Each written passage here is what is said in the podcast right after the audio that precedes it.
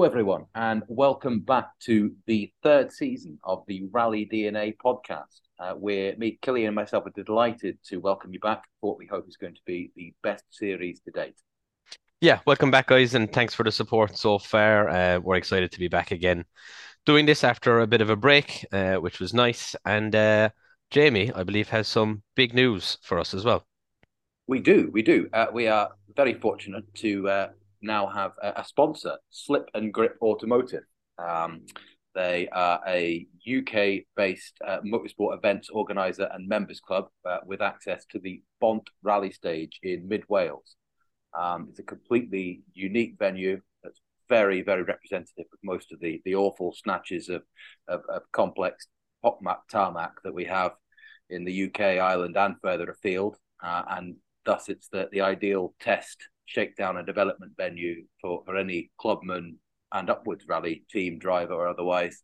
Um, and we're delighted to have Ross and the rest of the guys on board with us. And I've no doubt that uh, their help, their support will help us make the podcast even better. Absolutely, and and it certainly looks like a great facility. You only have to take one look at their social media to see the sort of roster of vehicles and crews that have been there, including, I suppose, notably to mention last year's British Rally champions, uh, Osian Pryce and Noel O'Sullivan testing in the Melvyn Evans Motorsport Polo up there. So, you know, if you test at Slip and Grips facility, maybe you can be a British Rally champion too. So stay tuned, um, and we hope to be able to announce some competitions and that kind of thing uh, in conjunction with the guys at Slip and Grip later in the year. Great stuff. Uh, yeah, really looking forward to it, and uh, hopefully start of a, a good partnership, and uh, we can deliver a good season uh, in association with them. So let's cut down to business. Um, tobacco sponsorship not allowed anymore, so we've got these guys on board instead. Uh, we're, we're, we're, all chain. We've both taken up chain smoking Marlboros and and and Wests and Rothmans and everything else just just for the just for, to keep the act going. You know. Yeah, yeah. State Express five five five. We should do that each each each season. Should be Re- review a cigarette. Field. I want you know the the, the West versus East German cigarettes that that we had. get on the O37s back in the European Championship back in the day. That that would be very meta even for us. And and also would be a commitment to the cause because we'd both pop our clogs. Very uh, detrimental to our health. Early. Yeah, yeah. And speaking of tobacco sponsorship, it might be, you know, uh, this episode will feature, if you look at the videos, uh, plenty of it, uh, I'm sure. So this week, uh, seeing as it's Monty, uh, and this episode is going out on the day that Monty launches, we've decided to pick the favorite Monte Carlo uh, from our lifetime. So we've both got a different rally picked, and why why we like it, why we would have liked to have been there and spectated, and what made these choices so special to us. Yes, and I think this is. I mean, this this is a, a really interesting way of, of framing it, and Killian should take credit for, coming up with the idea. Um, even if it does mean that, sadly, I have a few extra Monte Carlo rallies I can theoretically call upon. Um, that just gives you a wider choice. It means I'm quite limited. Oh, oh comparison. Oh, oh, can I have less choice, please? I'd like yeah. 25 years of choice, maybe. Um, but yes, it's a fascinating way, and, and it's a theme that we're going to endeavour to continue at selected choice WRC rounds throughout the remainder of the year. Um, the likes mm-hmm. of Portugal and, uh, and and other Sweden and, and other sort of gala WRC events with with mm. Rally Croatia. Exactly, exactly. A, a, staple of the calendar for so many years. What, what which Rally Croatia would you choose? I mean, guarantee if to split hairs, I could probably go back to, to something run under a, a communist dictatorship in the mid 80s, some two bit thing with, you know, episode you're polonaises. You're not that old. hey, man, 88. I could just about sneak in with some episode polonaise action. Right. So anyway, I suppose we better do this in chronological order, naturally, because you were a bit of a relic. You're a bit further back than myself. Um. So what have you chosen? I have chosen uh, the 1991 running of the Monte Carlo Rally. Um, I was three years old at the time, and I'd be lying if I said I was aware what rallying was. Although I probably did have access to a few Matchbox rally cars in RS two thousands, but but not not wittingly. Um, and I've chosen it because it features, I think, one of the most interesting and fairly heartbreaking moments of pure human drama that, that Group A ever served up. And of course, I'm talking about Francois Delecour's uh, fantastic storming run to basically winning first time out for Ford with uh, the the Sapphire Cosworth four x four, um, and ultimately through no real fault of his going coming up short in the final few kilometers. Um, it kind of taps into one of the things that has always drives my interest in in rallying in particular and motorsport in general, and that's the human side of things. Um, as much as I like cars, tech, and oily bits, it's the, the characters and the human drama that sort of has always anchored me and rallying lives in spades.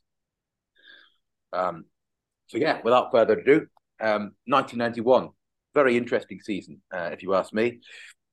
Um, although Lancia's grip um, on on the, the, the silverware had been broken by Carlos Sainz uh, previously, it was still the dominant force. Um, the Celica ST165 was a proven winner, but most people, I think, if you'd asked them, probably would have would have said that that Lancia were, were, were in were the shoe in, and of course, without wanting to ruin the surprise, not that you know any of you should need to know this, it would ultimately go uh, a Lancia man's way uh, at the end final reckoning with Kankkunen uh, winning.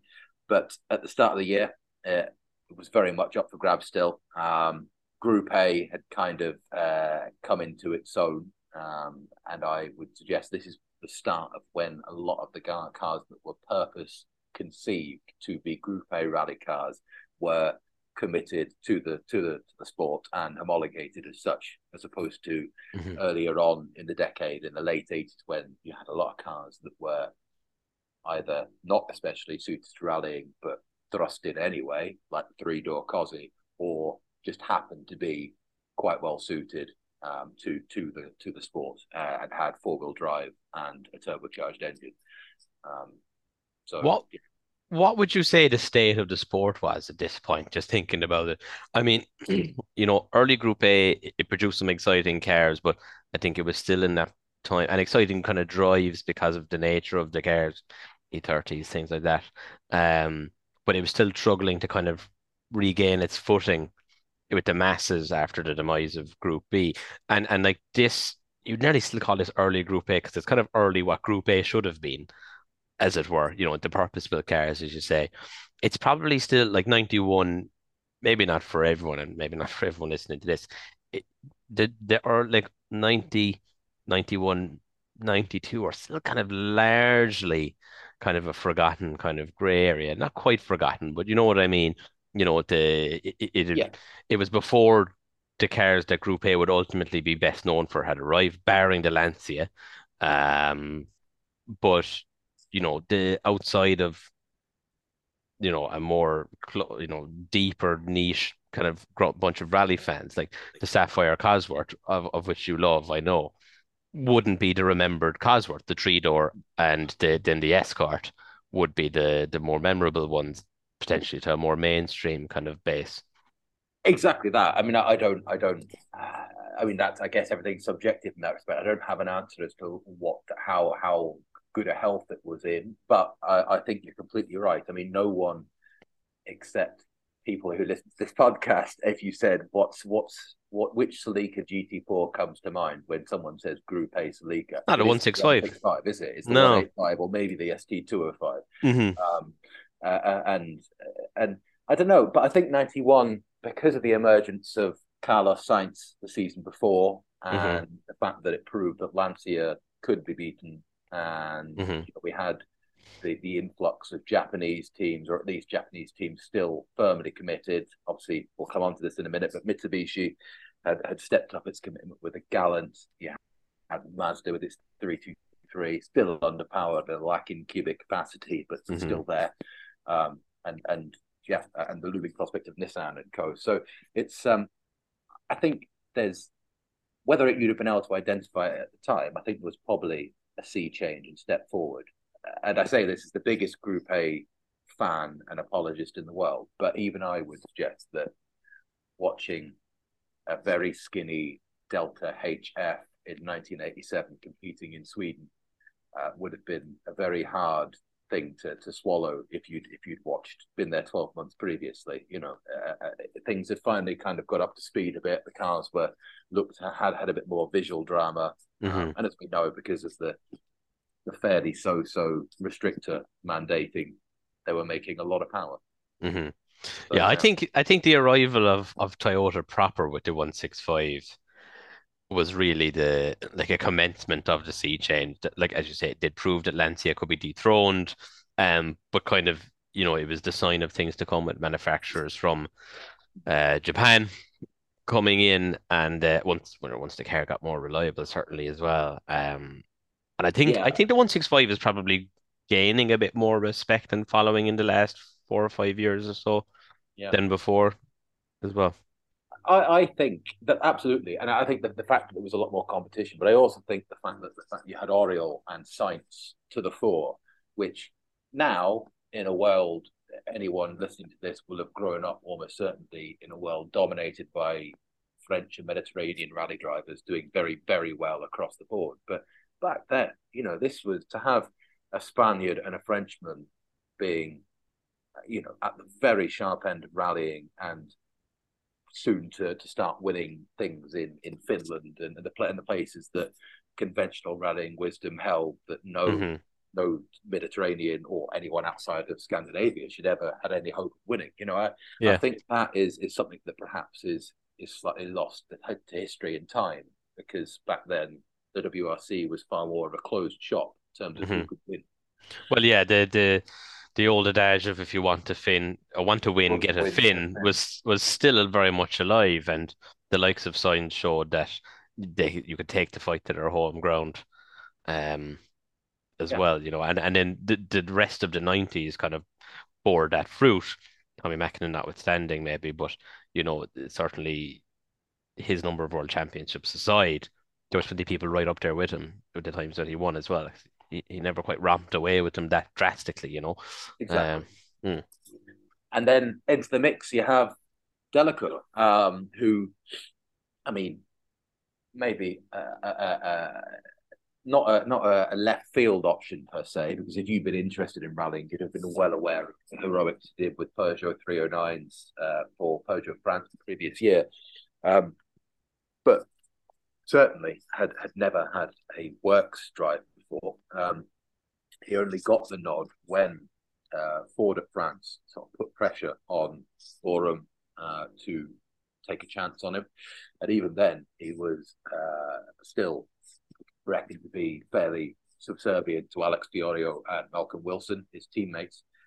Um, and the Sapphire, obviously, as you said, one of my favorite rally cars. Absolutely adore it especially in turbofan form. Beige turbofans. Who'd have thought beige turbofans? What a what a look.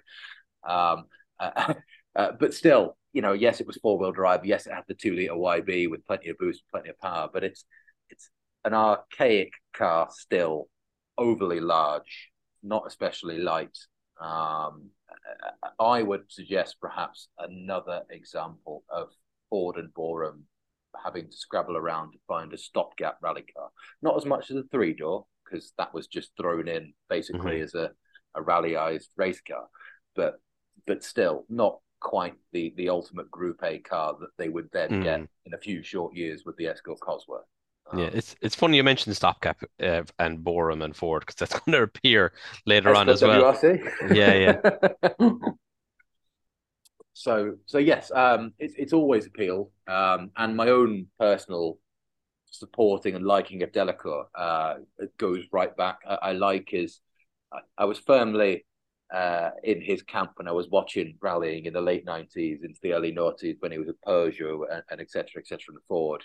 Um, and I guess there's part of me that subscribes unwittingly to liking an underdog, and and maybe in this scenario we're about to describe, Delecour, well, he was an underdog because he wasn't unproven, but still, at the time, he was reckoned to be the next big thing and a, a, a shoe in for the World Rally Championship. And of course, subsequent events rather dispelled that. And I, I, think as a kid, I always kind of latched on to that. Um, so yeah, big fan of Delecour, and I would love to have been able to to watch the the Monte Carlo in 1991 stage side for myself.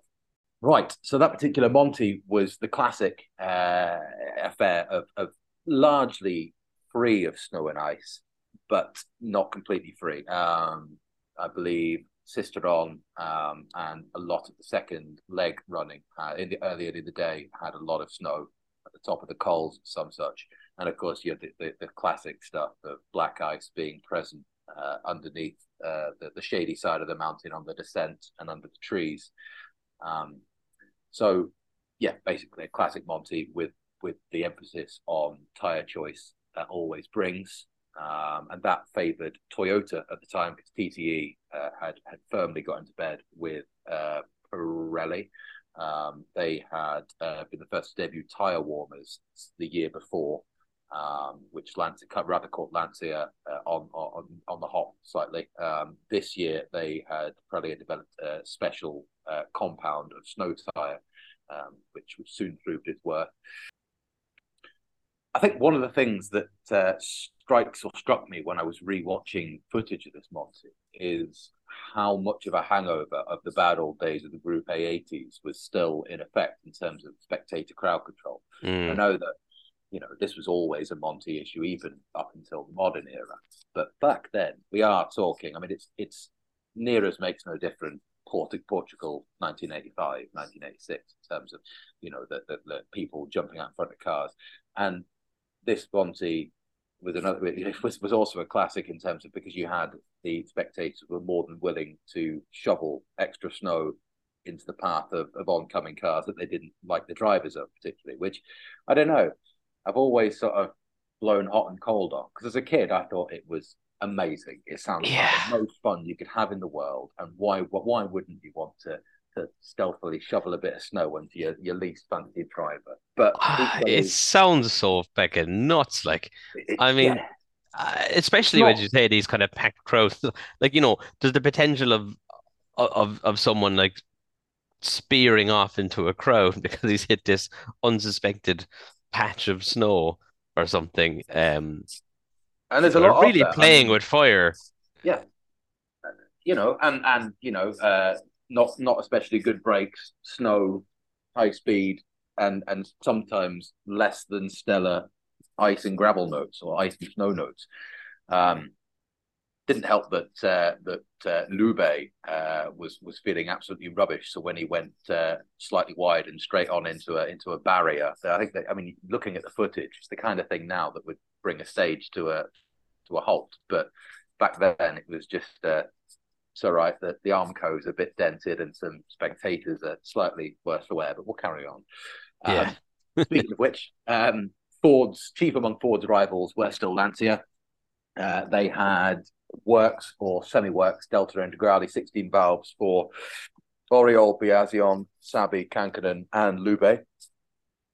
Uh, Auriol was the winner the previous year which is what kind of announced himself uh, as as a Lancia man, but then proceeded to spend quite a lot of the remainder of 1990 demolishing deltas, uh, and the others were obviously very established heavy hitters.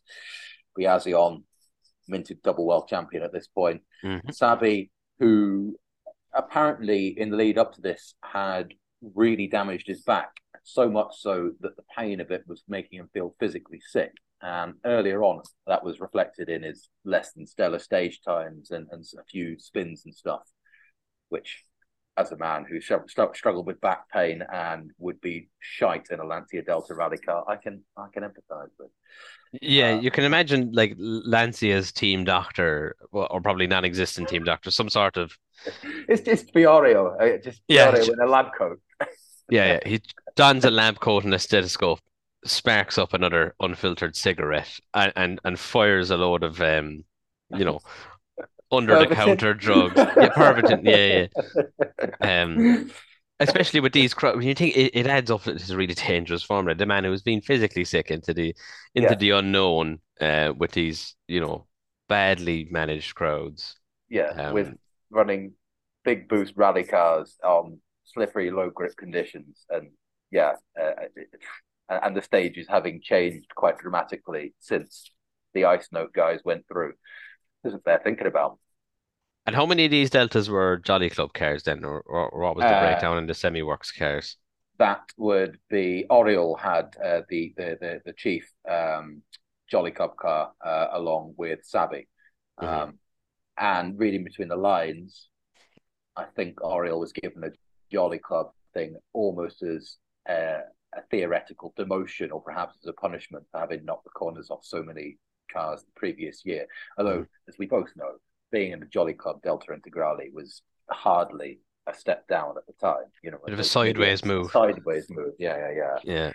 Yeah. Um, but it wouldn't matter anyway because uh, his he was quick at the start, but then suffered engine trouble, uh, and then it grenaded itself. I think on stage eight, rightly.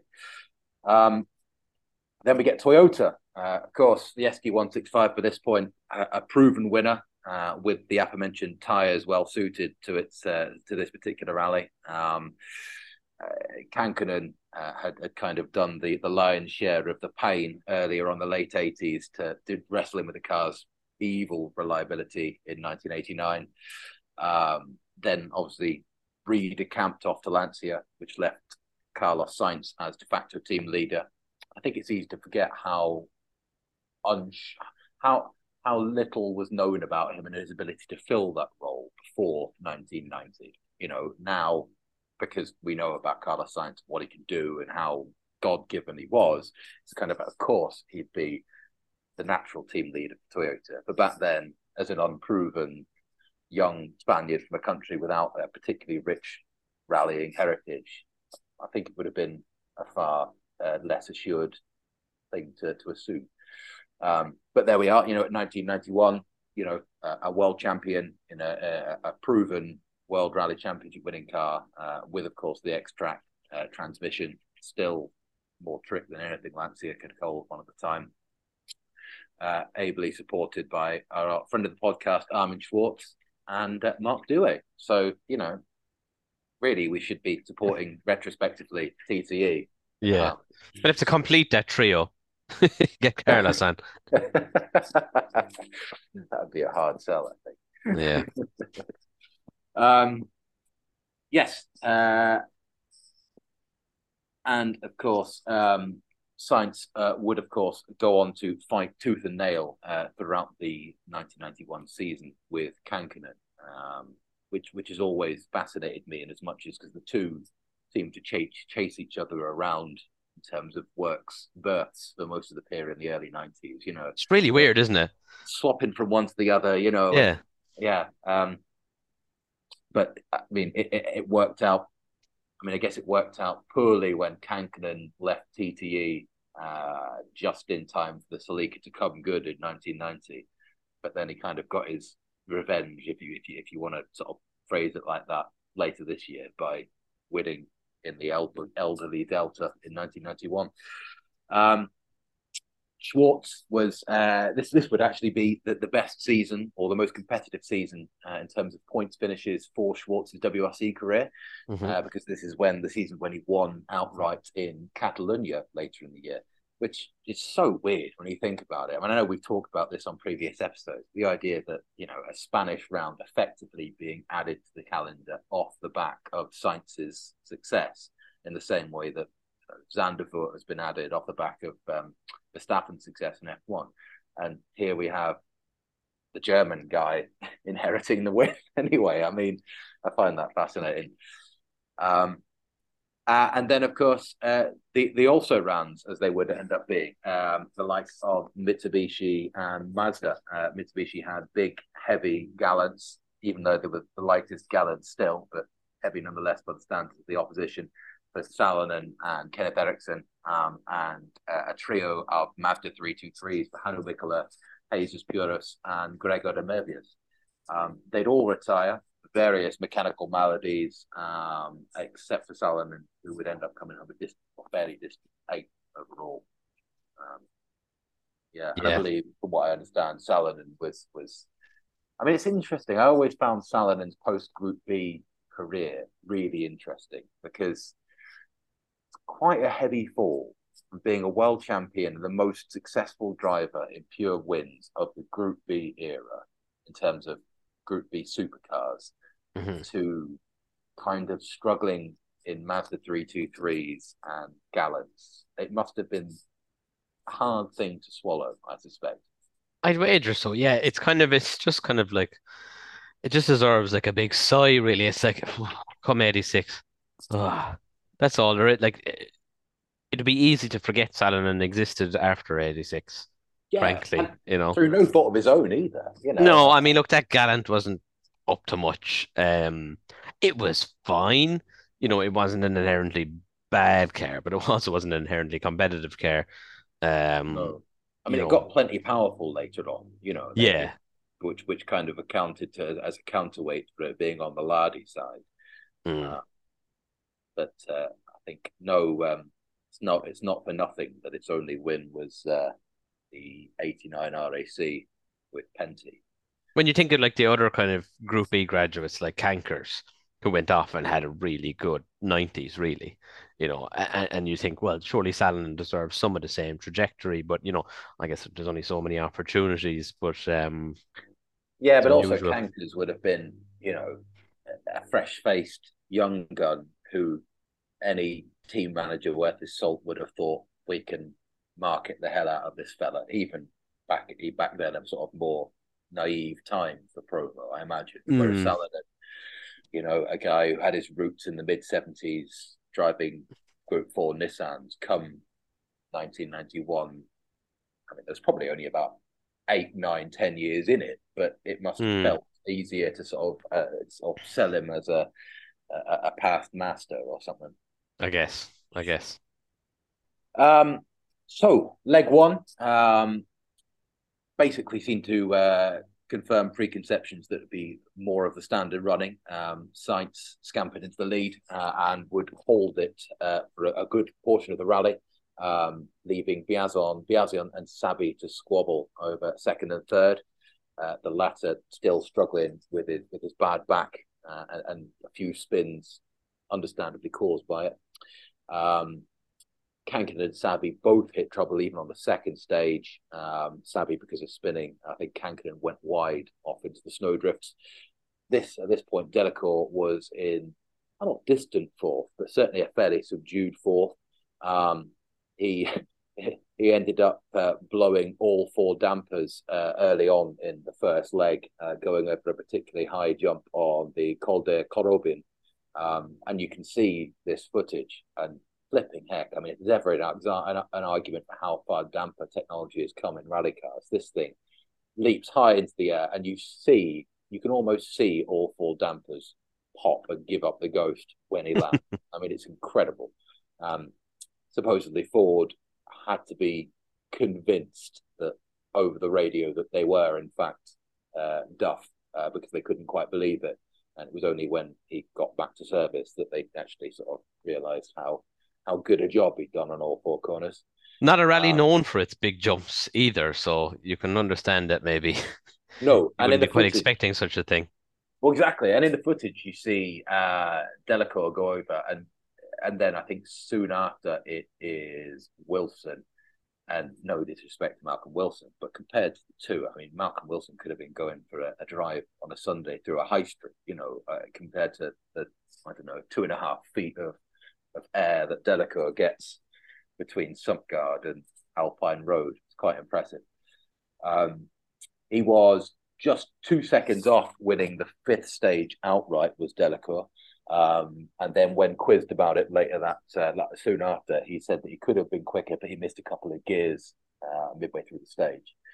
Um, about this point, the Auriol's Monty started to go awry. Um, his engine and his Delta cut out some reason halfway through. SS4 refused to start for a good few minutes, uh, which basically spelled the end of his charge. He was quick when he got it running again. He won a couple of stages, but he was well down the order.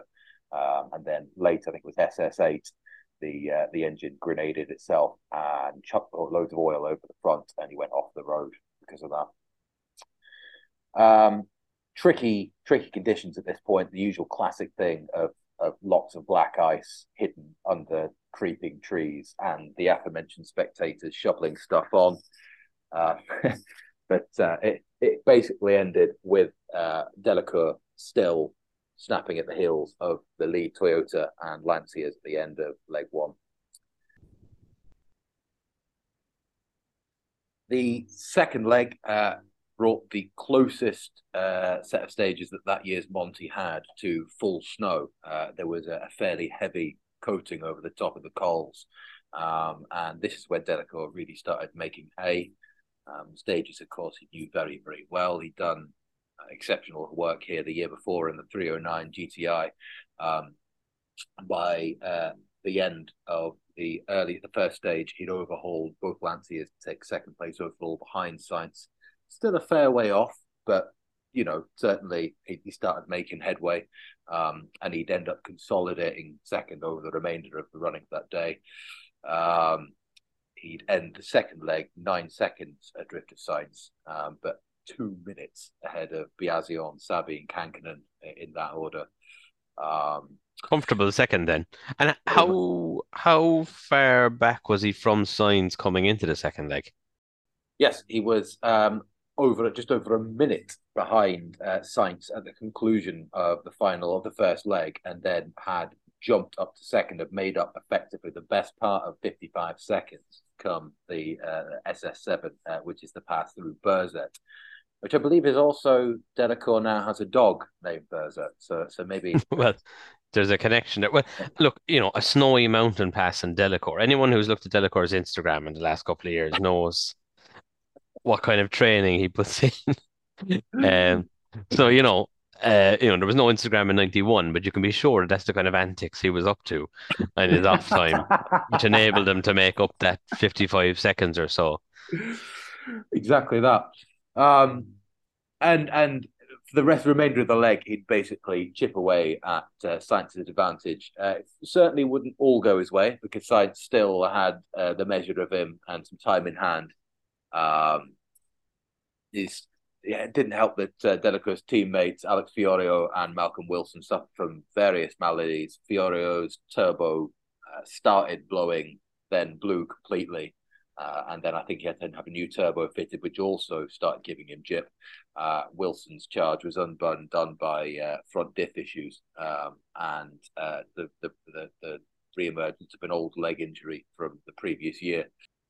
The third, the opening of the stages, of the third leg, uh, saw Delecour finally do what he'd been threatening to do for the, the whole rally and relieve Sainz of the lead um, by a margin of two seconds to begin with. This would have been SS19, uh, the Moulinet to La Boulogne des stage, which is effectively uh, one side of the Col de Turini.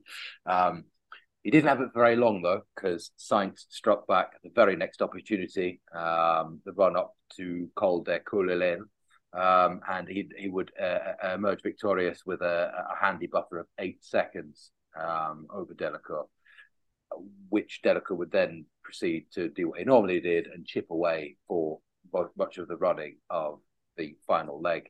Um, that same pass, the one through the Col de la um, which is again over the top of the Col de Turini, the second pass would prove just as consequential uh, because this is where Delecour finally overhauled Sainz. Well, I was going to say good, but that might be a spoiler. But certainly, it would have appeared to all watching that Delecour had finally done what he'd been threatening to and overcaught, overcaught, and overpassed Sainz for good. Um, emerged from that stage with a, a, a 10 second buffer uh, and set about extending it. Um, but this point, I mean, but come stage 24, 25 or so, um, Sainz had all but given up uh, fighting Delecour because he'd scampered off into such an impressive lead of the best part of 45 seconds or so that, uh, you know, even Sainz, when interviewed, said that he was happy to settle the second, bank the points. Take the points. Uh, Think of the championship. Exactly. I mean, Mr. Consistent, right? Um, but it's the Monty, um, and it all came down to uh, a final of the Col de Turini um, in the dead of night. Uh, and and well, yeah, the, the, the usual Monty spanner of the work stuff happened. Um, Delecour's hopes of a, a, maiden win came unstuck. Um, the first inkling that something had gone awry took the form of a flow of reports, most stating that a puncher had sent Delecour and the lead Sapphire off the road and out of contention. Um, the truth took a little longer to filter through, but was no less devastating. Turned up a rose joint the left-hand rear of the Sierra had sheared, uh, which caused Delecour to believe the wheel on that corner of the Sierra had come loose, being a, a, Frenchman surrounded by partisan spectators, he was able to pull over straight away and, and, and sort of converse with spectators to see whether the rear wheel was still attached, which they confirmed was. So he carried on at speed. Um, and it was then a few kilometers later that the diff finally, or the, the diff mounting finally gave up the ghost and the, the evil, ill, crabby handling threw him off into a snowbank off the road and he lost uh, six minutes and dropped third. Um, and I mean, that's heartbreaking to recount, but really, me recounting it does nothing to, to convey how distraught it was. I mean, the footage is there uh, online, and even, I mean, the, the, the Duke preview footage that you can get on YouTube yeah, seems to omit some of the really um, emotional bits because from there, they've obviously cut the bit where Delecour is learning of what's happened and how and how and how far he's he's fallen, how close he came. So it's just him being fairly composed and and saying, towing the party line. You know, I, I I'm here for Ford. It's still third on my debut, and it's good. Yada yada yada. Whereas on uh, fairly in-depth googling um, revealed me finding the, the the final, the full uh, Duke video on in unedited form, and uh, it's pretty heartbreaking. It's full of partisan pressmen and spectators and Delecour getting out the Sierra and and smashing the roof in frustration and it's completely understandable. I mean, it would have been one of the upsets of the Group A age, and it, I mean, maybe it's lent further um, tragedy might be too strong a word, but let, lent further symbolism and pathos by the fact that Delecour's career, as we all know, didn't turn out quite as as we would have hoped, he would have hoped, or or perhaps his talent deserved. Um, but, and but nobody yeah. seems to love Monty as much as Delecour. Exactly, exactly. Yeah, yeah, yeah. And and I mean, Christ, Col de Turini, final night, uh, the the best part of a minute margin in the bag, and his chief rival all but admit well actually admitted that he wasn't contesting anymore and it was out of his reach. And I mean, just and it's not even it's not even a crash. I don't know whether it'd be worse or easier or better for, for him to stomach, whether it had been a big incident where he'd just gone too hot into a corner and stuffed it in a big way. But to to have your rear suspension give out on you and then not even that put you out directly, have the wayward evil handling caused by your iffy rear suspension being the thing that caused you to go off the stage and in typical Monty fashion, not actually do any damage to the car, really. Yeah. Just cost you a heap of fucking time. You know, I, oh, I, and I don't want it to sound like I sort of go and pick my choice rallies based on negative drama. Although perhaps if we have a discussion about this in 12 months' time and I've picked a succession of Delecour rallies where he has terrible events, then maybe we can reconsider. This this this the rain shower on Tour de Corse. yeah, and uh, the the Australian um, big crash. Maybe that's a bit too a bit too uh, negative. But anyway, um, I, I, find it so compelling uh, human drama, and of course, I'd have been a lot happier recounting this if he'd won, and it was a happy, clappy story of this. Debut. You would have picked it if he'd won. Let's face it.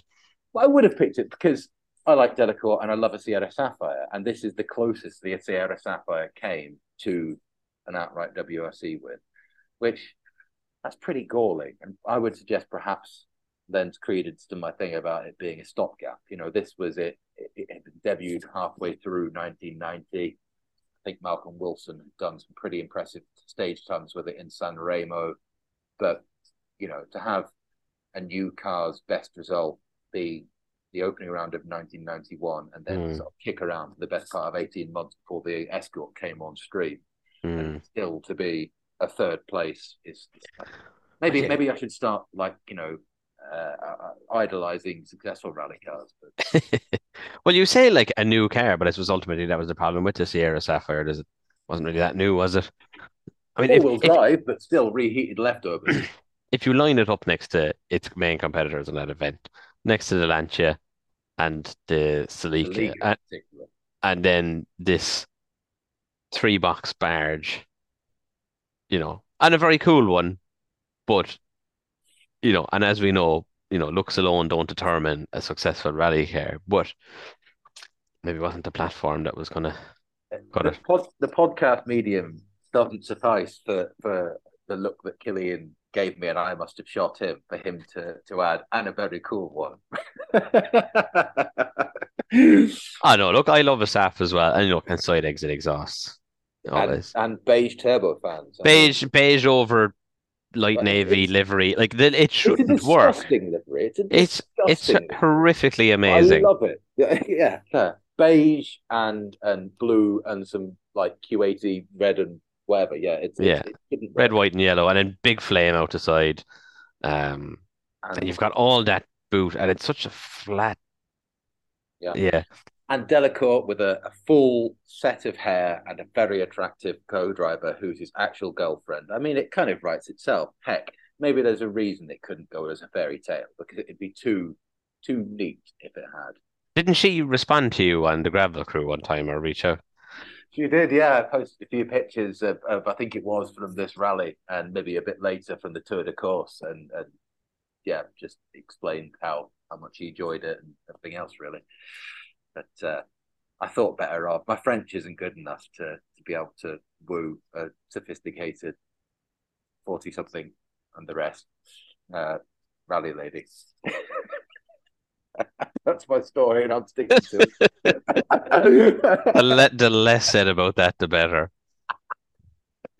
Um, so yeah, that's my choice. Um, I, I I want to stress again that I didn't pick it for the negative side, but I do find the human drama so interesting. My my long term support of Francois Delecour uh, remains undiminished, and and I find this the most compelling. So I, I genuinely think there's a lot. I don't know if he was the most mentally. Uh, I don't think mental fortitude was one of Delecour's strongest attributes. And perhaps, and maybe I'm just diagnosing from afar here, which one should never do, let alone someone with no actual psych, psychological psych, experience. But I do think that his career would have been uh, a lot more fruitful if perhaps he'd started off with a win in an unfancied Ford Sierra, and and perhaps further doors would have opened. And of course, turned down that offer of test driving the F40 two years later, three years later. Mm. Mm. And there's a parallel time stream where, you know, the Sapphires rear suspension didn't give way and F40s didn't exist or something. This, this, is the world that I inhabit. Yeah. well, it was up to you. The Sapphire would have been competing till '99 or something. So, um, yeah, but no, I know, I know. I mean, it's not, you know, you're not choosing it because of, you know, the failure of one man. I mean, it, it is an interesting story. It's rife with drama, you know, uh, and just because it was all teed up and then didn't happen doesn't mean the story is any less exciting for a car that it proved it could have won. You yeah, know, just because it didn't. It's also classic Monty, isn't it? I mean, uh, mm. Sainz was dead set to, on track to win the year before until uh, I think it's Celica cried no more and, and, and Auriol inherited the lead. You know, I mean, if there's any rally, I mean, it's obviously part and parcel of the fabric of rallying full stop, but the Monty is kind of the preeminent force in serving up despair. Yeah, especially as because it's always like you know new car, new year, so there tends to be these odd issues, and there's you know we've had oh, years, we've had ca- years where cars haven't left Parc Ferme, you know. The the other greatest rally car of the modern era as well, the the Octavia WRC. Yeah, yeah, yeah, yeah. Um, so how about you, Killian? What's your what's your selection? Well, Jamie, my, my pick is the 1997 running the, of the event, um, the dawn of a new era in top flight rallying, and one that I, as a youngster, would be obsessed with, and still has the top spot in my heart. You know, 97 was the year that ushered in the new World Rally Car regulations that you could argue still kind of hold true today, you know, doing away with this homologation numbers, bringing increased performance as well, and hoping to attract more manufacturers to the sport. Uh, however, interestingly enough, only four World Rally cars would start this event, which even when going back to write this, kind of boggled my mind a little bit, given how many would start the event literally the next year and the year after that. Um, two years later, 19 World Cars would start the same event between works and private teams, admittedly, um, but World Cars nonetheless. That's an incredible start. Absolutely. I mean, it speaks volumes to about the amount of money still swilling around at the time that it would take just a handful of years for, for the number of, you know, homologated, developed, and, and sold WRC cars to explode. Mm. Yeah. So now onto the contenders. We had, I suppose, right at the top of the list. I guess probably what would have been the expected favorites going in? Mitsubishi, um, or Ralliart Mitsubishi, I guess. Um, 1996 world champion Tommi Mäkinen, freshly minted, returning in a Group A Lancer Evolution 4, as Ralliart has opted to stick with the Group A uh, cars for the time being. A move that, while seeming like it would spell disaster right from the off, would really only bite them a few years later, to be honest. Um, Uwe Nittel would drive the second Lancer on the event, this one being a proper Group A car in, in that it was a Evo 3 uh, and a better looking car, actually. Evo. Evo. I much prefer the Evo 3. I, I think the 4 is is too much of a bit of 3 and a bit of what came after. That the rear end on the 3 is much nicer for my liking. Yes, everyone's overlooked Evo as the 4. Mm, yeah. Nice car all the same. Uh, no, well, I said it is a Group A car, and it very firmly is one.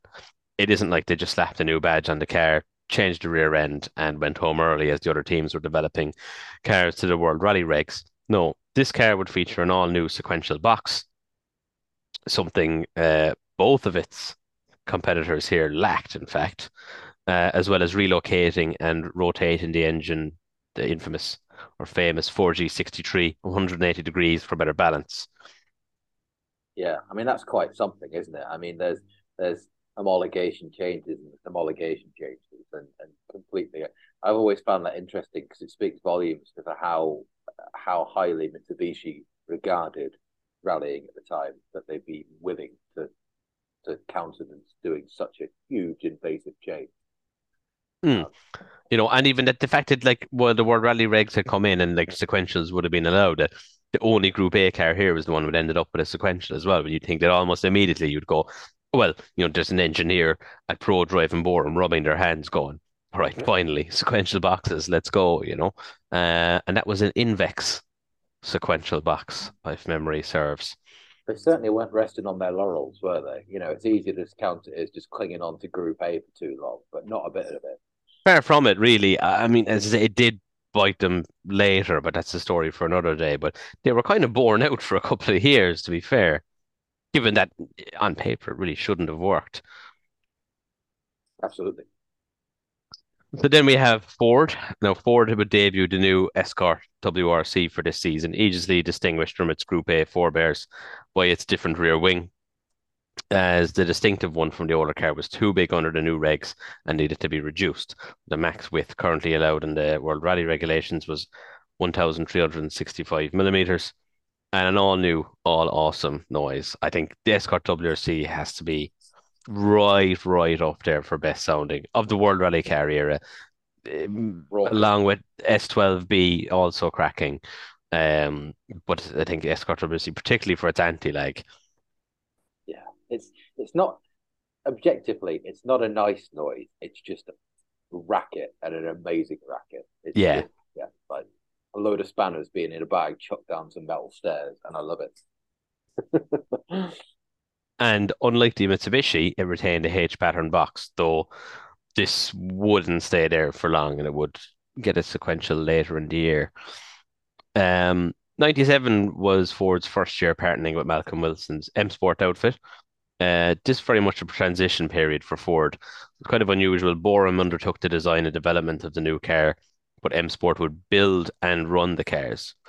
Uh, to be honest, Escort WRC is an episode of its own. Uh, I actually trimmed out a load of Escort WRC things here because I I could easily get bogged down into it, and it's a it's a really interesting car and topic in itself. Um, and I bet Jamie's itching to point out now that about Ford calling the FIA's bluff on homologation, aren't you?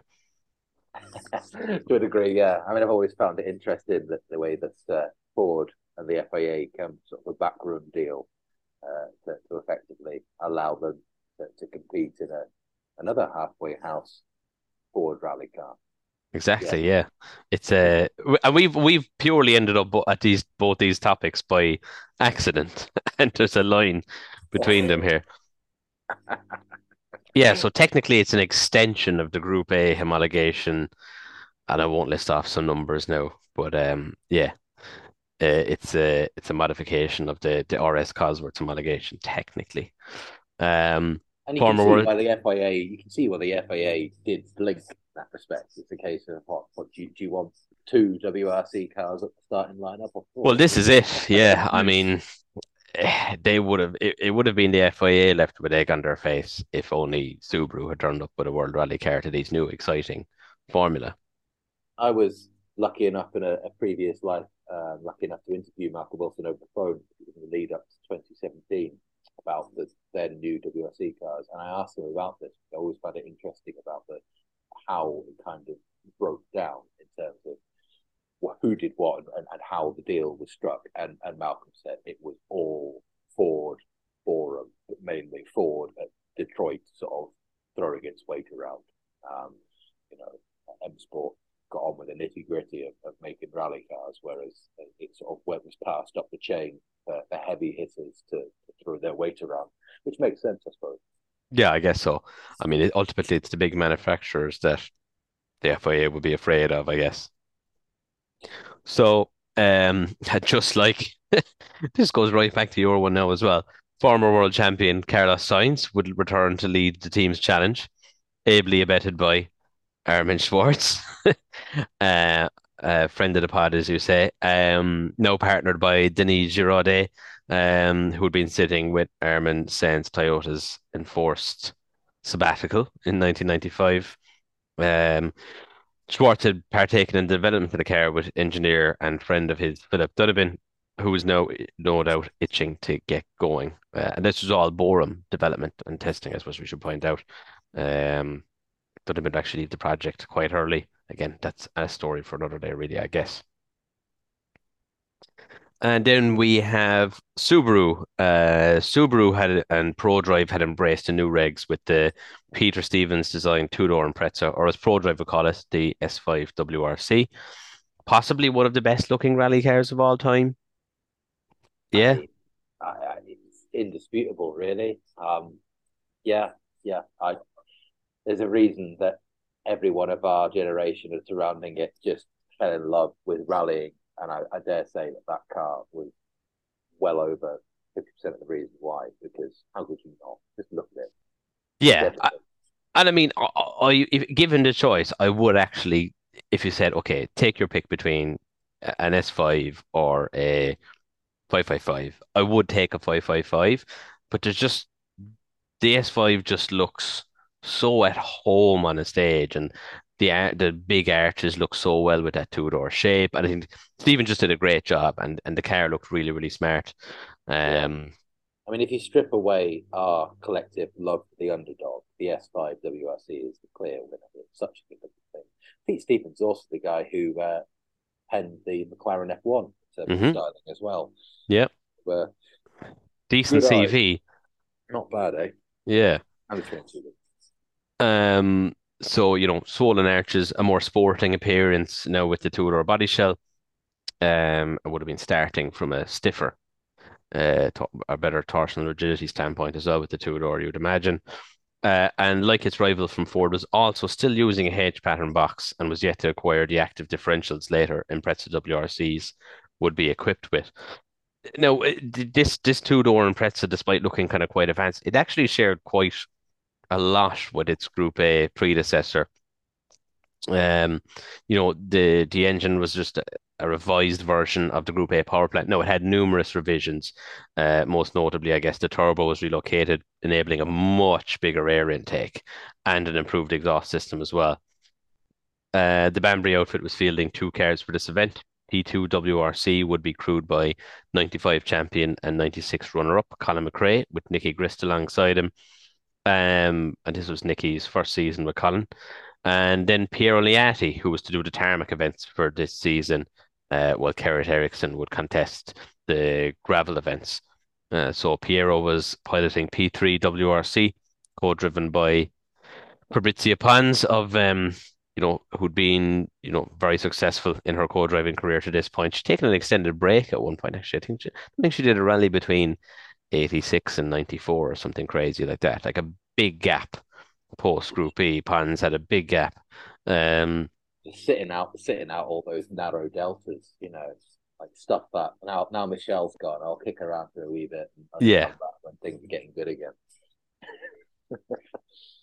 We had a few strong names running in Group A machinery. Uh, a name again from from your your pick, uh, Didier Auriol uh, in um, was it in RAS Sport prepared Escort RS Cosworth? Yeah. Um, well, it was an Escort Cosworth, uh, but it is RAS Sport and that Mobil One colors, red, white, and blue Mobil One colors. Yeah, yeah. Oh. And up and comer, strong up and comer, Freddie Loix uh, and Sven Smeets in their ST205 Celica GT4. Um, quite a few Celica ST205s in this uh, event as well. Lundgaard was knocking about in one um, as well. Did the guy who knocked out Rocky? Um, uh, it's easy to forget how uh, how hot how how hot a property Freddie Loix was back mm. in this period, you know, fresh off the back of, of giant killing in Belgium with the same car. Mm, and uh, he was barely out of the Astra days at this point. Um, as well, isn't that what he really cut his teeth in? It was an Astra GSI. He had to spell in that caliber as well, didn't he, for for for his sins? Um, yeah, that's unfortunate, isn't it? Uh, so, for the first time since the 1960s, the rally would feature a special stage to kick off proceedings in the Principality itself, uh, which was also going to be repeated for the final stage, rather unusually. Uh, as usual with Monty, weather conditions would have a big impact on the event, with crews expecting to see snow, ice, and wet tarmac as the elevations changed on the stages in the mountains. So, why is the 97 running with a seeming lack of top level cars my choice for favour? Well, as I mentioned earlier, it ushered in the era of WRC that I most closely associate with it. So it's always going to have a prominent place in my heart. As just a couple of years later, young me would be glued to the Eurosport coverage, fascinated by the cars this new rule set had created. And, you know, my old man had a focus in the drive. It was a five door, but it did look reasonably similar to the one I was watching on the was TV. It that, was it in that uh, teal green color? The old. It actually was. Yeah. yeah. yeah, it was. And it was actually, I suppose, maybe appropriately for this episode, it was written off uh, on ice about four, about four hundred yards from our house. My dad was taking it to work one day, clouted a bollard outside outside of school uh, as he tried to brake before the pedestrian crossing and slid straight into the bollard just just okay just around the corner. yeah. and, and he actually couldn't have been going more than 20 kilometers an hour because he only would have turned out of our estate as well.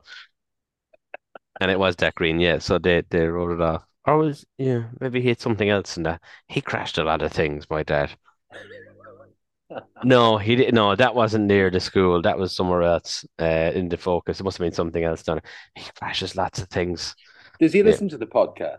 No. And is he going to be happy with you, you know, trashing? Oh, I've been giving him abuse for crashing things for years. Uh, uh, we could spill the rest of this episode of me listing the things he's crashed. Um, so, uh, where was I? Yeah, so you know, I know it's a romantic notion, but you know, formative rallying memories all lot to the World Rally Car rules. And looking back, you know, it has. It's interesting as well. Like current me is probably more fascinated by Group A, maybe just because that was the one that preceded my interest. And like '97 has kind of one foot in Group A and one foot in the future. Um, you know, with the two competing World Rally cars, the Escort and Impreza, still having close ties to their predecessors which makes them more interesting from a you know both a technical perspective as well. speaking of those two, I never tire of watching them being flung around. You know, I adore the Escort, you know, and, I, and I've been a diehard Subaru fan, you know, all my car loving life or whatever, and I've owned I've owned plenty, uh, or multiple ones rather. Um, I love the Escort. We've mentioned the ALS sounds. Uh, and I have a far greater attraction to the Escort WRC than its Group A forerunner. I, the Escort RS cars were really never excited me a whole pile. Like I appreciate it; it's cool. Seven gears too many. Um, it never lit a fire in me the way Sierras and uh, of both types, both the three door and the Sapphire and then Escort WRCs did. Just just didn't really. I never found it that exciting, to be honest. I think you've hit on something good there in terms of it being a foot 97 being a foot in both camps. And and it's reflected in in the cars and how they drive as well. This is mm. an era when you know uh, guys raised in group b or group a driving and, and the sort of fairly analog manhandling approach that that required could still do well and drive wrc development. And and you see you know there's none of this handling on rails like you get eight years later you know it's mm. still quite sort of heavy handed, throw it around and deal with the consequences and, you know, oversteer yeah. out your situation. They're keeping the car moving around still a lot more at this point rather than taking that smoother approach. You know, a lot more of, of using the weight transfer, shifting the car's weight about before the corner rather than picking a line and sticking to it. And letting the active diffs sort well. it out. Say again. Yeah and have to physically work to do to get the car to do that as well in terms of you know a physical input. Oh yeah, I mean you look at the amount of adjustments to the steering wheel that these guys are doing in this in this time, and even up to kind of ninety nine, two thousand, maybe two thousand and one. There's still so yeah, much yeah. just flinging and crossing of arms going on inside the car as you as you look over, in my opinion, the much better onboard angle. The onboard angles we have today are fairly poor, I think. But again, that could develop into a rant quite quickly. Onboard angles have been shite since we lost Subaru and the the inlet on the bonnet. That that that's my that's the hill I'm dying on. Okay. Okay. We can we, we can pop that in the WRC TV suggestion box or something. Do you think when they were designing this new tubular space frame safety cell, they would have had a good angle for the onboard mount built in? I just want a boxer inlet scoop on anything. That's it. Yeah. Um. So yeah, and as for the Impreza, there isn't many rally cars that look that good on the stage, as we said. And I love for all its advancement, it's still very analog nature, as you just pointed out. Though it did, it did lose out in the sound department of the earlier cars. We did lose something post 96 with Subarus, although we did regain a great noise in the S12B, which is one of my favorite sounding rally cars ever, but it's not the boxer noise either. It's, it's nice for a different way. Um, so on a pure sensory pleasure basis, plonk me in, in, in front of the telly with the Monty 97 clips, commentary or no, and you'll find me grinning ear to ear. That Repsol Escort livery is great as well. They look great on tarmac. Every car here looks good, really, bar the back of an Evo 4. Uh, further enhanced by some tasty ST205s mixing it up as well. No, none of this is really enough justification. We've got to talk about what went on. So let's get to the meat of it the fight on the stages. Crews entered a slippery, rainy SS1 on the Super Special, the shortened version of the GP circuit, which was ultimately won by Belgium's fast Freddy Loix in his Celica, two seconds clear of Carlos Sainz. So it doesn't bode well initially for this new World Rally cars, does it? Um, you know, this uh, Escort WRC whooped by a semi-private Celica ST205, uh, which would have been a couple of years out of date at this point, really. Now, of course, super specials mean realistically nothing. So the real action will be in the amount the mountains north. So stage two. Oh fuck it! I don't know how much of a go I can have at pronouncing this. I'm so glad. La Louveste. I oh anyway, stage two. Uh, stage two won by by the Spaniard. Uh, the stage started at an altitude of 500 meters and finished at just over a thousand meters on slushy, icy roads. Um, treacherous conditions in a high performance machine that's on the wrong tire. If you're Tommy Mäkinen, who was on the wrong tire and sliding all over the place. Now, if you look at the footage, there, there isn't a massive amount of footage at this stage, but he's he looks like he's having an absolutely horrendous time. Uh, clouts a signpost and banks um, while Sainz looked much more composed. Although, oddly enough, if you look at the footage from that stage, you wouldn't believe that Sainz actually ended up only four seconds faster. If you if you look at what Mäkinen's doing in that Evo, you'd expect him to be way further back. Although Sainz is pretty, you know, he he's he can be very conservative at times. You wouldn't expect him to be going flat out on the second stage of the rally. Sainz had actually chosen wets while Tommy opted for studded tires. It just didn't seem to work out for him. Colin McRae, on the other hand, you know, who was coming into this event with um, a lot of hope in the, the new Subaru, was never a huge fan of Monty and would finish the stage 24 seconds slower than Carlos. Again, struggling the conditions. Car was penduluming all over the place. So by the end of the second leg of the rally on day two, we would have actually had four different stage winners for the day, with Mäkinen claiming the fastest time on the second stage, while Liatti would claim two fastest times, and Freddie Loix would again claim a stage win, uh, beating the, the times of the new classic cars, despite a spin and hitting a bank earlier in the day, kind of clouting the front end of it, but no major damage.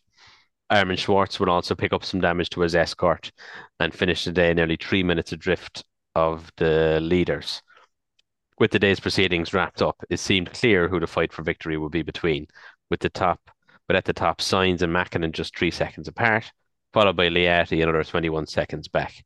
McRae in fourth place was over two minutes behind and really completely out of contention. Liatti seemed to be having a much better time of it in his Impreza, while Colin was frustrated with the position he found himself so early on. Do you did you find yourself because you, you it's interesting now that there are there's a whole generation of people who have have grown up being uh, Colin McRae fans without ever having watched him as a rally driver what in his prime in a, as a career rally driver, which is fine. But what what I find interesting is how uh, growing up watching Colin, and I'm sure you would agree, it was always a sort of like bugbear at the back of my mind that he was going to start each season with this this event that he really famously detested, the Monty. Openly, like, I mean, like, he, like, he never hit it. Yeah, and as a Colin McRae fan, it's like because and the thing that struck me is like now, obviously, with the passage of time, he's a legend. He won his championship. It's fine. It's fantastic. But at the time, you know, when he was actually competing year after year, I remember I, I, I each year I'd have this sort of mental dread as a kid. It's like, oh man, this is going to be a painful start. Yeah, I, it's really odd, especially because like the Monty Roads, if you take the conditions away from it for a second, right? Like the Monty Roads themselves are like he's quite decent or good to watch on similar roads, right? Okay, like you know, you, you look at you know very your San Remos and things like that. You can compare a lot of the roads in San Remo, which is only down, literally down the road from Monty anyway. Is similar tarmac. Okay, remove the snow and ice element for a little bit well, like, he was never that bad in Sweden and the likes, you know. Uh, and, and you think, you know, if he just kind of kept it together, and you know, if he if he didn't like the the mix of conditions, that he keep it together and kind of hammer it around on these dry tarmac hairpins or whatever. And he just, and it's I I don't know, was he kind of a victim of he decided at some point he didn't like it, and it was just because he decided he didn't like it that it was never going to work, no matter what he did. That's what I'd love to know more. And I suspect it's the kind of thing that a, because sadly he's no longer with us, but even if he was, perhaps unless you were, I don't know, you knew him personally, he'd never tell you. I'd love to know whether it was a case of, you know, a chicken and egg. Was it a sort of mental thing that he decided, I dislike this? And, and, but, but you know, I mean, he wasn't short of mental fortitude. And I'm sure he would have come round to the idea that you can't start every WRC title season on this kind of back foot. But I mean, yeah, he never did make it work per se, did he? You know, it's just... Uh, it still seems hard to believe that he just always had these kind of, if not shockers, but nothing to write home about with Monty. It's never an easy thing being a McRae fan in period, was it? It was never you could never like Tommy Mäkinen sit back and, and sort of say maybe he'll win this one, it's fine, I can go for the kettle on. Colin, there was always a particularly because of course when I started watching it, like you know, it was the focus days. So although I knew it, it, the Subaru thing at the time, but when I was like seven in '99, and I very much remember watching Kenyan Safari in '99, I can picture clearly the bit of footage I was watching. it was Colin the focus. And while the driving styles was very much flamboyant, obviously he didn't have, you know, he had mixed success, I suppose would be the way to, to put it. Not helped with the fact that that 99 Focus's reliability was just shocking. No, I had that awful fucking rear spoiler as well. I hate that rear spoiler. And the livery is shite compared to the others. Well, anyway, I digress. I apologize. Carry on, mate. Yeah, I mean, look, we'll have to get a message to Nicky Grist or someone. Maybe he can offer some um, opinions on the Monty thing. Um, somebody's somebody must know. Um, so yeah, the next day dawned with clearer skies and drier roads for the most part, free of snow, but damp and drying in places. Uh, stage seven kicked things off, a repeat of stage four from the previous day. Another 500 meter change in elevation, climbing on typical twisty roads one associates with this rally, opening with a rather technical section, becoming faster and more flowing, then getting more demanding and technical once again, before leading to an incredibly quick section about six kilometers from the end. Sainz would lose the lead to Mäkinen here, who would remain the leader throughout the day, while Pierre Liatti and, and Fabrizia Pons continued their form from the second half of the previous leg and would claim to win on the opening stage of the day, 13 seconds faster than Mäkinen and now moving into second place. McRae's woes, to bring him back up again, culminated in an off on the same stage, hitting a tree and breaking the rear suspension, limping back to service with the, the rear left wheel flopping and crabbing about, and he would retire from the, the event.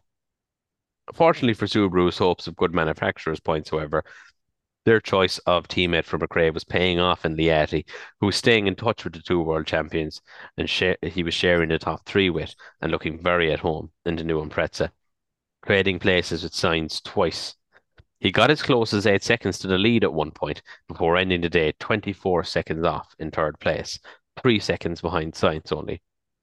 Stage eight resulted in the fifth stage winner uh, in Armin Schwarz, who, despite competitive times in this leg, was too far back after the previous day to challenge for a podium position. Freddie Loix, who was performing strongly till now, went off on the same stage as McRae, but was able to continue. And then after the following stage, ended up back in ninth after another incident on stage nine left him in 21st place after losing 22 minutes. Celica looks great as well with its uh, rear three quarter held together with gaffer tape. But that's probably because a pervert and quite like WRC cars that have had Group A cars that have been damaged. It's it, it's I love a bit of running repairs. And, and his focus looked great as well, with its half its face missing earlier on as well. In the yeah, yeah. I don't know what what it is about it because uh, you couldn't get it now because it just everything disintegrates when you pull one of the arches off. Um, they seem to held together. Like this is the era where you you'd smash them, but they'd still kind of they'd remain in place, but they'd be all smashed up, and and it's just kind of you're wearing their scars kind of proudly to an extent. Back in the service park, however, Sainz was complaining of engine issues and missed fires throughout the day. Now, whether this was a sort of racing driver's excuse or not, I don't know. Um, because he's still sitting in third. and He wasn't you know, he wasn't losing dramatic amounts of time to Liatti or Mäkinen, uh, although Mäkinen was still holding on to the lead, but by no means looking like victory was assured. Now, looking at the footage, the stage times, and results from this leg really shows why this rally is so appealing. I think, you know, at this point in the event, after 12 stages, you have five different stage winners, you know, which in itself is pretty fucking cool, you know, considering it's four different cars built to two different rule sets. Although obviously the, the Evo 4 is not really a like an old Group A car by any means. Uh, you know, and it's all set up for this three-way fight to go right down to the wire. You know, the top three have basically remained within the same sort of gap the whole way through the event. You know, uh, and a chance for one of the three to claim their first WRC victory, ably guided by Pons, who is no stranger to the top step of the podium, of course. Good old sister The final leg of the rally would start with the famous Sisteron stage. Uh, in this running, 37 kilometers of tricky, narrow, tree line tarmac, climbing for the first 25 kilometers before a descent to the finish for the last 11. Uh, and to put it into kind of some perspective as well, like like obviously 37 kilometers is a, bloody long stage. The last running of this stage was 20 kilometers.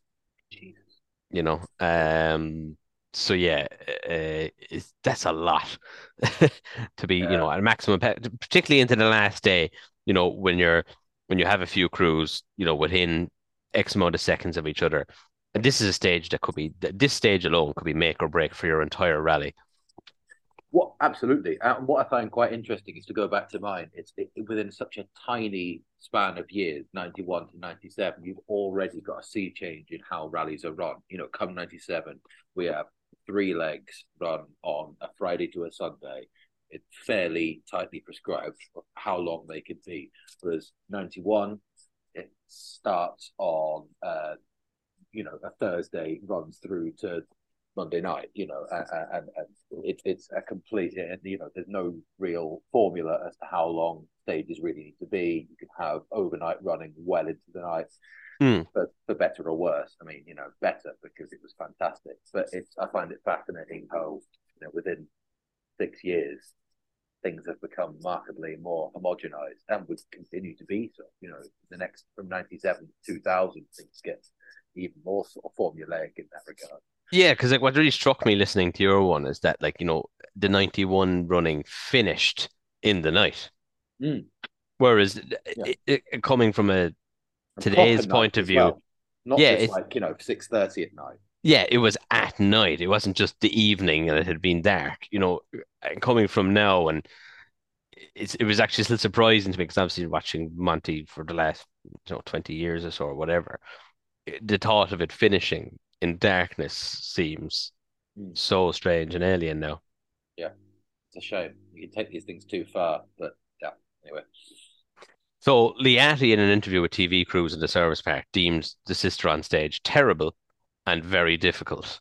Um, no, whether that was some sort of gamesmanship, I don't know. But he announced he'd go full attack, and full attack he did. For a guy claiming the stage was terrible, Liatti would go out and win the rain drenched opener nine seconds faster than Sainz. Um, no, you know, nine seconds faster than anyone on any stage is bloody quick. But to be, you know, nine, nine seconds actually as a gap over 37 kilometers on that stage is bloody close. You know, uh, it shows the level these guys were operating at. And crucially, 38 seconds quicker than Mäkinen, who had again found himself on the wrong tyre uh, elevating Liatti to first place, 12 seconds clear of Sainz, and Mäkinen with a further two back. So starting to get really dramatic here now. Determined to fight back, Tommy would comfortably win the following stage, six seconds quicker than the Subaru crew, and closing back in on the lead. But not for long, as a spin on special stage 15 would cost him too much time and put him out of the fight for the win completely, short of some sort of unforeseen events ahead of him. It's one of uh, those classic Monty spins as well, isn't it? Like a really low drama, low speed, end swapping. Yeah, where the crew has time to effectively put their hands up and, and think and, and really really absorb how annoyed they are. yeah, the, the one you can feel even more so because they've got so much time to react in frustration mid spin, even because it's so slow. Though Mäkinen would remain in third. Uh, so this would effectively put any chance of the lead changing hands out the window, as despite El Matador's best efforts, Liatti, with the taste of the winner's champagne on his tongue, put in a masterful performance, winning all remaining stages, giving the World Rally Car era an all-new winner in an all-new car, 55 seconds ahead of twice champion Carlos Sainz. Perhaps not the winner one would have expected going into this event with such stacked opposition, another reason why this event is, in my eyes, so special. This was truly a moment to be seized by the Italian, and I think by early on the second day, he knew the top step was within reach, especially with McRae gone. You know, I think this, you know, he didn't have to worry about, you know, trying to be McRae's backup. He was feeling good in the car.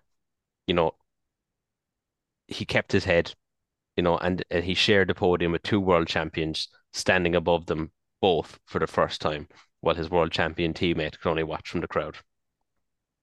Absolutely. Fantastic. And, and not from the artist's point of view. If you were going to only have one top flight win to your name, not a bad one to choose. Monty and the opening chapter of a new perhaps the most consequential era in in rallying history. You know, it's uh, it's no bad thing. Yeah, I mean, exactly that. I mean, you know, coming into this era, you've got those heavyweights with them. You know, okay, McRae, you you know, not perhaps take out a contention, but he's never going to be a Monty favorite. But the other two, completely. You know, um, so fair play to Liatti. That's not to discredit the man, um, by any means. You know, but he's he, he's he's tackling some big guns uh, on a very specialized, very challenging, very changing event. Like the stages evolve so quickly and so unexpectedly in Monty, and that's what holds so much. You know, that's why it's so special. Um, yeah, you know, and uh, he he handled it with sub sublime class, and just yeah, great win. I think he he seemed to be a very popular winner uh, within his competitors as well. Um, it's fantastic, and that's that's ninety seven for me. I think you've done a very good choice. I, I, I, I mean, I think we both discussed how how big a role that particular running had in our respective like formative rally loves, and and it's not hard to see why. You know, it's I, I think that rally and certainly what it represents, the start of the WRC era, is the under undersold most important sea change in top tier rallying history. You know, it's it's that severing of that homologation uh, Gordian knot, to borrow a McLaren phrase, and and it's everything. You know, uh, it's it's we might not like how it means we can't buy homologated versions of a Corolla WRC, but the fact that we could have been able to watch top tier rallying in that kind of car for the last quarter century exists, in my view, because of the WRC regulations. Absolutely, yeah, and there's no doubting that whatsoever. I mean, I mean these regulations did prove their worth, and over the 98, 99 and onwards, although I guess particularly from 98 to 2003, I guess in terms of number of manufacturers and whatnot. Yeah, it was a sweet spot, wasn't it? I mean, it's yeah. I think the global economy was was humming along at that point as well, and and the FIA was listening to the manufacturers, and yeah, and we were rewarded. I think that was a successful uh, experiment in a new formula. Um, we are going to uh, press ahead with doing these, as we said, with choice events um, for the remainder of the 2023 WRC roster calendar. Um, uh, well, let us know what you think. Uh, we're definitely going to uh, polish our, uh, our, our, plan of attack, um, and yeah, hopefully you found it interesting. Uh, we'd love to hear what you guys would consider your own personal favourite uh, Monte Carlo rallies, but you have to keep it in the time span of when you were alive and kicking. No point picking one from long before. So I'd like to. We'd both love to hear input. Yeah, I think that's what makes this this kind of one a bit more fun. It, it narrows the window a bit, and uh, yeah, you kind of put a bit more thought into the choice, perhaps. Um, and no, so, yeah. no Group B. Who the fuck would want Group B? Eh? I mean, just overloaded toss. Yeah, no, no lot of, lot of shite. cars. You know, and, and yeah, yeah, easy nah. to drive, easy, easy to drive. You know, not a lot of glamour attached to it. Way too safe. Short, short stages. Yeah, yeah. You know, you could pick and choose your events. T- turn up at fuck all. You know, you could be off lapping Estoril. um, so yeah, no, looking forward to kind of maintaining this format throughout the year with a few select events, and um, yeah, hopefully it won't be as rusty maybe as this one, and we might we might hone it a little bit. And uh, yeah, and as this is going out on Monty start day, I suppose it'd be rude not to discuss this year's Monty, despite her mm-hmm. lack of attention on current affairs. Where's um, the Monty going this this weekend coming? Is it? Hmm. who's who's your uh, who's your uh, uh, suggestion for an outright winner? It, it, might be very lazy to suggest Ogier, but I mean, it's is it hard to look past him? Um, Kalle struggled last year and Monday. I know he, he won the power stage, but he wasn't he wasn't the Kalle we saw later in the year. Um, and I think ultimately this kind of rally probably still doesn't suit him. Uh, and Ogier just has so much more experience on it. Um, and he hasn't been out of the car as long. you know, I mean, obviously he was in the last event. I know we've had a break, but he's coming into it with the same break everyone else has had now, rather than someone that's been in and out of the car. The Yaris looks fantastic. It's sounding way better as well. There's definitely a new sound to it. It sounds tremendous. Um, I, very hard to not get excited about the um the, the weeks leading up to Monty with the pre Monty pre event testing videos, isn't it? They're the best pre event testing videos as well, bar Finland maybe. Um, yeah, I mean, yeah, that's my choice. I mean, Ott has never been a big Monty man either, and I think he's been, you know, particularly after the, the that accident in 2020, he's been struggling even more. I don't know. Um, so we'll see. And plus the Puma, okay, it did have a good Monty last year, but you know, as you said before, M Sport traditionally come out of the blocks rather strong, and they did seem to get left behind a little bit uh, last year. So it's the prospect is not the same for the Puma. Uh, uh, happy to be proven wrong, but who knows? Yeah. What about I you? Think, I think uh, well, I would have gone to Ogier as well, but since you've you've taken that, I'm going to go the probably go for Kalle because heck, everything you say is is completely correct about it, it not being uh, an environment as he's traditionally well suited to, but equally he's wunderkind and probably going to rewrite the record books as long as he chooses to stay around and not do something else. So I, I you know, I can't have Ogier, the old head on old shoulders. I think Kalle is probably the other one. Another year of Toyota domination, then is that what we're expecting? I suspect so. Interesting to see what. Um, yeah, I mean, he seems to have kind of been left a little bit, does he? Um, hopefully he's a better year this year. He seems like a good lad. So we'll but then equally, you know, talk about two teammates, right? I mean, a once in a generation talent paired with the, the, the, the perhaps the last once in a generation talent. I mean, it's it's it's yeah. Short of coming of age in 2002 as a rally driver and have to deal with Seb one, there aren't many tougher, sterner tests, I think. No, no, absolutely not. Um, so yeah, let's bring this episode to a close. Uh, this has been episode one of season three. Um, thanks to all of you who've come back to listen to us after our break and who've been sticking with us so far. Thanks very much again for Slip and Grip Automotive for coming on board. Please check those guys out, uh, Facebook, Instagram, and go to their website to find out a bit more. Uh, if you're looking to book a test day, uh, those guys can help you out. It's a great facility, uh, and you get some valuable seed time on a, a very representative tarmac stage. Absolutely. Yes. Thank you very much to Ross and the guys at Slip and Grip. And thank you very much to everyone who's tuned in again to listen to us uh, waffle on about Monte Carlos. Um, here's to a fantastic season. And uh, please tune in again for series two, episode two. Yeah. So follow us on whatever podcast platform you listen to us on. Please give us a rating and a review on Apple Podcasts if you can. Um, follow us on Instagram uh, follow us on Twitter, follow us on Facebook, and check out Jamie's Facebook page, The Gravel Crew, uh, for some more rally content. Thanks very much for listening once again, and goodbye.